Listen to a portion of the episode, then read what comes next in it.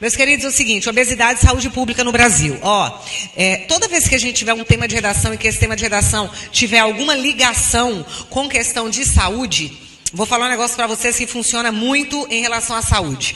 A saúde, na verdade, para ela funcionar bem, a questão da saúde pública, é um tripé, né? A saúde, ela é um tripé. Como assim, professor, um tripé? Na verdade, em uma ponta desse tripé, nós temos o que nós chamamos de promoção, né? Então, assim, nós temos que promover saúde. Tanto sociedade quanto ah, poder público precisa promover saúde. Então, o primeiro ponto do tripé é promoção da saúde, né? Então, é você ter hábitos saudáveis de vida, tá? É você ter investimento é, na questão não apenas de alimentação, mas também de prática de atividade física, é promoção de saúde, é tudo que promove saúde, tá?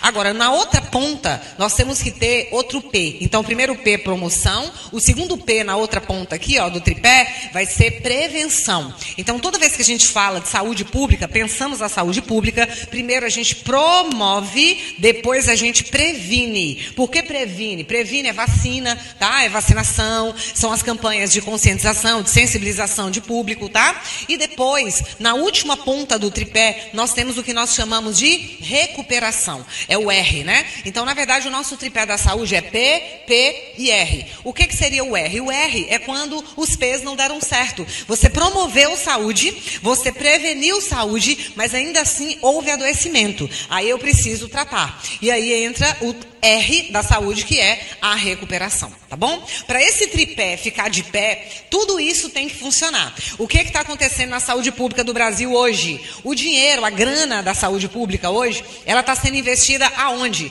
Ela está sendo investida apenas na recuperação. Este é um erro muito sério. Por que que esse é um erro muito sério? Porque quando você joga todo o dinheiro em recuperação, você, na verdade, só está sendo, está praticando uma medicina curativa, né? E, na verdade, quando na verdade nós sabemos que é mais barato e vai acabar trazendo mais eficácia a, a medicina preventiva. Então é muito importante que as verbas destinadas à saúde, elas não estejam concentradas apenas no que nós chamamos de R do pilar. Do pilar não, do tripé, tá? Ela precisa estar também nos dois P's, que são prevenção e promoção à saúde, ok? Então, ó, se o tema da redação versar sobre obesidade, por exemplo, e saúde pública, vocês têm que estar muito atento à seguinte questão. Esse tema de redação, ele é um tema um pouco mais complexo. Por quê? Porque ele traz dois eixos importantes. O primeiro eixo dele é obesidade. Então, eu tenho que falar sobre obesidade. E o segundo eixo dele é a saúde pública. Então, se você falar só sobre obesidade, você realmente tem o que nós chamamos de fuga parcial ou tangenciamento. E se você falar só de saúde pública, você também tangenciou. Então, na verdade, é muito importante que no Enem você trabalhe a saúde pública ligada à questão da obesidade, tá?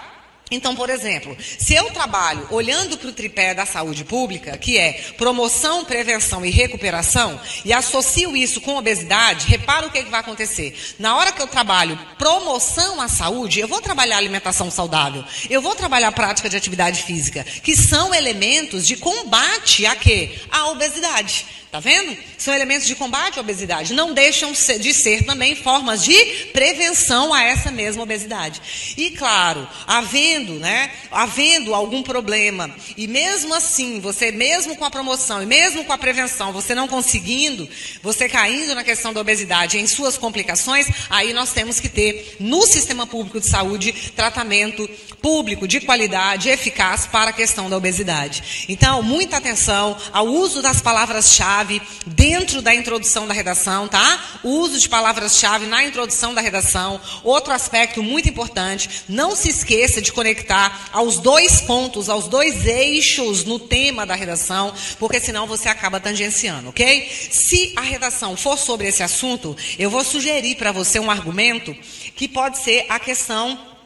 Você pode caminhar pela questão da falta de engajamento das pessoas, falta de engajamento da sociedade na adoção de hábitos de vida saudáveis. A própria sociedade, eu não posso falar, meninos, prestem atenção, eu não posso falar, seria realmente um erro falar que as pessoas não têm informação sobre isso. Elas têm, tá? Elas são informadas sobre isso, sim. Elas só não se envolvem, elas só não se comprometem com a adoção desses hábitos de vida saudável. saudáveis, que na verdade estão na primeira ponta do nosso pilar da saúde pública, que é, na verdade, a promoção à saúde, tá bom? Então você pode caminhar por essa questão argumentativa aí, nesse nível argumentativo.